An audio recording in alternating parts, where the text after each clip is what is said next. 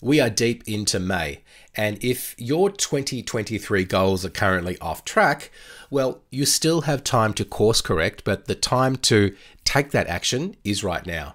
So if you want to get your year back on track because it's not panning out the way that you expected, then my advice is to stop blaming other people, stop blaming the market, stop blaming other things that are outside your control, and start looking at what it is that you can do in order to get things back on track. If you're willing to do that, then I want to help you in today's episode of the show.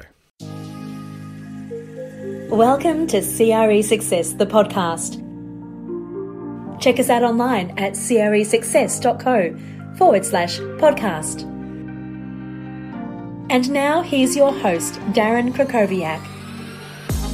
Hello and welcome to episode 139 of CRE Success, the podcast. My name's Darren Krakowiak. I help commercial real estate leaders to develop their people and to grow their business. If you're a long-time listener of the show, really appreciate you being there. I know there are some people who are with us every single week. They're downloading the episodes as soon as they come out. So thank you to you. And if perhaps you're a little bit newer and you haven't been listening to the show or watching it for so long, then I really appreciate you taking the time to find us, and hopefully you'll be with us for a while as well. So today we're talking about finding out where the blockage exists in your revenue pipeline so you can get 2023 back on track if perhaps it's not panning out the way that you would like it. And I wanted to first just talk about, when we're looking at a revenue pipeline, the way that I would recommend that you look at it, because at the top of the pipeline, you put in leads, and at some point you need to turn those leads into listings or projects or whatever it is that you are doing. For most of it's listings, so therefore we need to convert those leads into real opportunities. And then once we've got the real opportunities that we have the right to work on, then we need to close those deals and be able to charge revenue, send out an invoice, earn a fee. Now, along the way, we've got opportunities to improve our efficiency and effectiveness. Now, that can be activated through creating leverage, whether we create leverage through having people work with us or for us, whether we implement certain processes which improve productivity, or whether we invest in our platform, often through technology. On today's episode of the show, I want to talk about the lead generation side of things. Now, back in episode 137, a couple of weeks ago, we talked about how to increase your win rate with 5 ways to win more listings in a market downturn.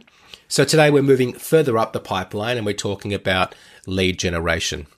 Now, when markets are appreciating and when economic growth is stronger, I think the market does a lot of the work that needs to be done when it comes to lead generation, right? But what the market gives during good times, the market can also take away during bad times. So if you're noticing that you're not getting as many leads through the same amount of activity or through what you were previously doing in the past, then you may need to course correct to get more leads, to get more prospects in order to be able to convert them into opportunities and listings that can actually turn into deals in your revenue pipeline. So lead generation or prospecting is a fundamental activity in commercial real estate. And I think when I'm starting to work with a client and they're wondering, why aren't I producing at the level that I would like to, the first thing I want to look at is their prospecting activity. And that is often the biggest problem to overcome when it comes to your journey towards becoming a top performer. And it's also, as you're building a team of top performers, if you're a leader, the one area where I would spend the most time making sure that people are really committed to the activity of prospecting, because without prospects, without leads, then we don't have any business to do. Now, when it comes to the issue of leads or a lack of leads in the market, one thing that I find that some people will say is that, well, the problem is the market downturn means I can't generate so many leads. But when we blame the market, we are blaming something that's out of our control. So I would encourage you to have the perspective to say, I don't have a problem with the market or the economy. What I've got is a problem of lead generation. And if you're willing to take some steps to do some work to generate more leads, then that is a problem which is within your control that you have the capacity to fix. And the best way that you could fix that problem, you probably can guess what I'm going to say, is to do more prospecting more often. And I've talked on this show a few times about the three principles of prospecting that I recommend that you take on board. The first one is to be consistent with your prospecting activity. And that is to make sure that it's a scheduled daily activity. It's something that is important, it's a high priority, and because it's on your calendar, you know it's more likely to get done. The next point about prospecting is to be persistent. So we need to make sure that we're using not only several channels, but also that we're making multiple attempts in order to engage somebody into a conversation. And the last thing when it comes to prospecting in terms of those three elements of prospecting that I would encourage you to take on board is that we want to be proactive. So rather than just sitting back and waiting for people to contact us or relying on an inbound channel to provide us with leads, we need to take more proactive measures to generate leads. Now, the traditional pipelines of referrals and repeat business, which for those of us who are more established, we're probably relying more on than we are relying on outbound prospecting, because as you become, I guess, more experienced and as you have more client relationships, more of those inbound opportunities naturally come to you. But just as I was talking about, when the market is good, you get more of those opportunities, but when the market isn't so good, less of them come to you, then you might find that some of those inbound opportunities are drying up. So it's time to start generating more of your own opportunities if that is the case. Now, if you're not somebody who has yet, I guess, built their business to the point where you are relying on or benefiting from lots of referrals and also lots of repeat business, then the opposite may be true. Perhaps you're already doing lots of prospecting, but you have the opportunity to activate the referral and also the repeat business pipeline. These could be great channels for you, and there could be some low-hanging fruit there.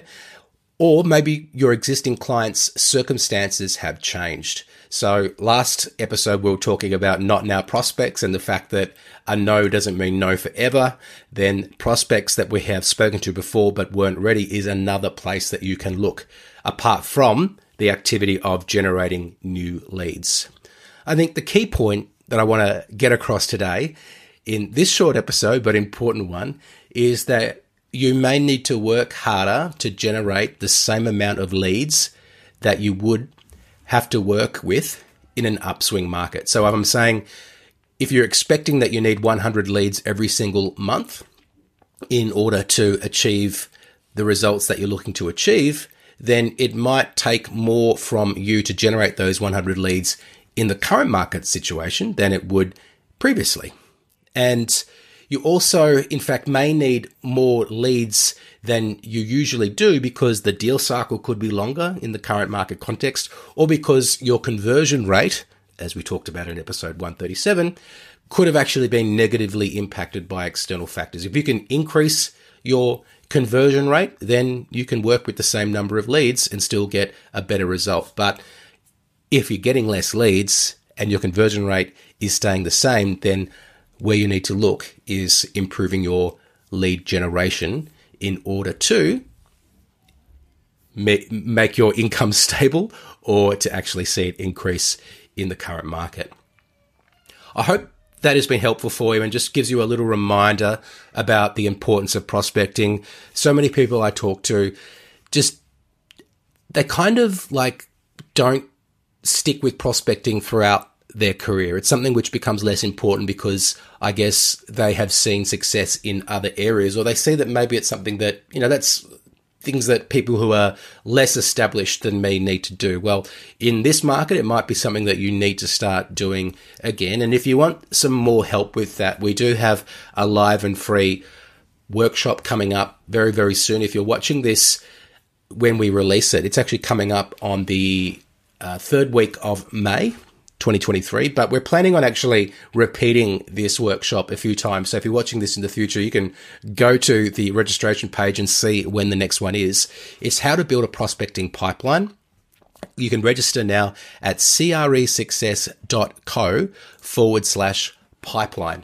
It's live, it's free, and we're going to be showing you how to build a prospecting pipeline using various channels and numerous touch points, so you're more likely to get the prospects that you're looking for into a conversation, which then gives you the opportunity further down the track to actually convert that opportunity into a listing, into a project, into a future revenue event.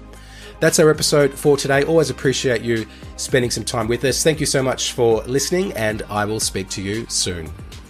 Thanks for listening to CRE Success, the podcast. If you enjoyed this episode, make sure you subscribe to us on your favourite podcast platform. For more information about the show, just check the show notes on your podcast app or visit us online at cresuccess.co.